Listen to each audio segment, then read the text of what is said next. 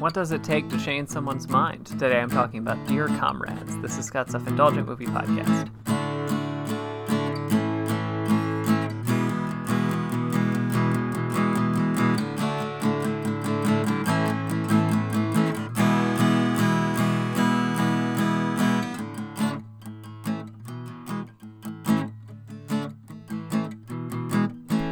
Hello, movie friends. Welcome to Scott's Self Indulgent Movie Podcast. I am Scott, and today I am talking about Dear Comrades, which is a Russian film, as in case you couldn't tell from the title alone, that I think is very, very good. And it's also one that I think is could easily be misinterpreted based solely on the concept. And that's why I wanted to talk about it, because I think it is a very powerful film and one that has a more straightforward idea than you might expect. So, without further ado, let's get started. So, this is a very good time to be mad at Russia. Between the war in Ukraine, disinformation campaigns, and the violent anti gay rhetoric and policies promoted by Putin's government, almost every shade of political commentator has plenty to critique. Or so you'd think.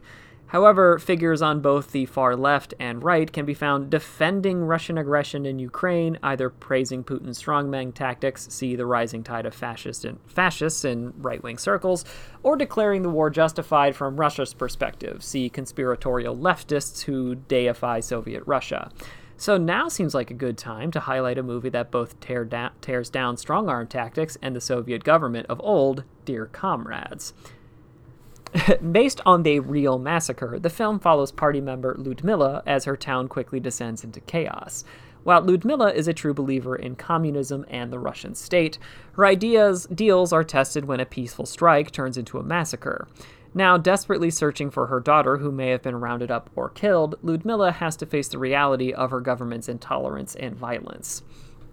I think Dear Comrades is a great movie that plenty of folks will willingly misinterpret to make political point, points, if they watch it, of course.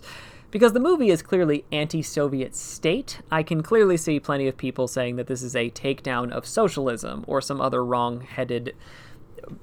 some other wrong-headed statement that was made before they even watched the movie. So let's dig into what the movie is actually about and how it conveys those ideas. So let's start with the government will versus the people's will.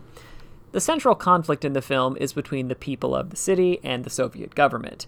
For the first 20 minutes of the film, we get a solid look into what life in the town is like. Supplies are in short supply because the town itself, despite the town itself being very productive for the nation, and there are rumblings of collection, collective action, namely a strike. Hey, collective action to improve material conditions. That sounds pretty socialist to me.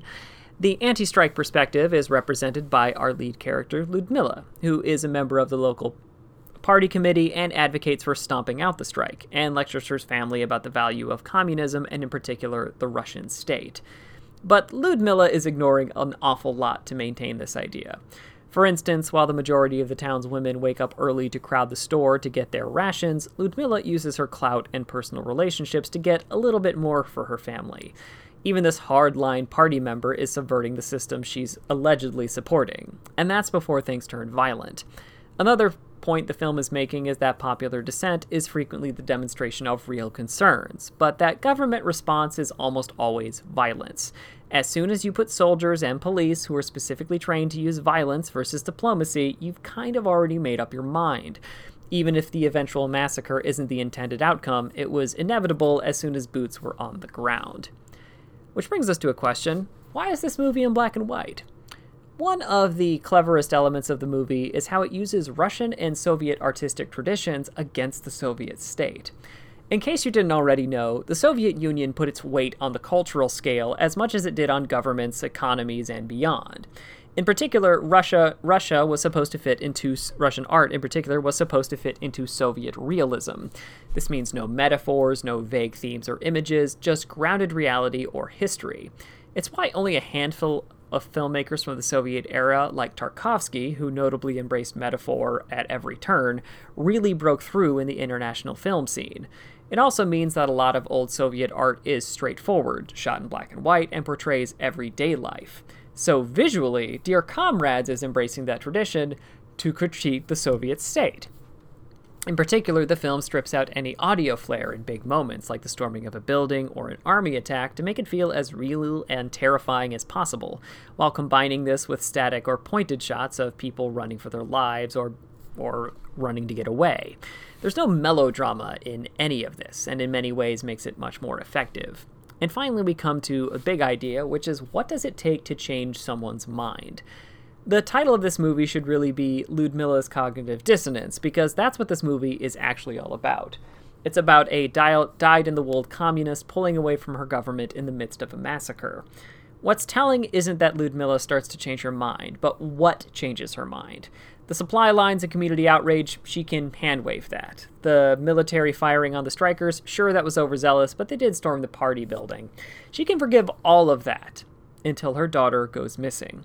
Ludmilla's daughter is portrayed as a young activist who has a firm grasp on how the corrupt the current government is and the community's grievances, and she also believes that they should have a right to protest. And it is very telling that Ludmilla immediately starts to assume the worst when she can't find her daughter, a fear that is only exacerbated as the KGB and army begin to round people up to be killed or arrested.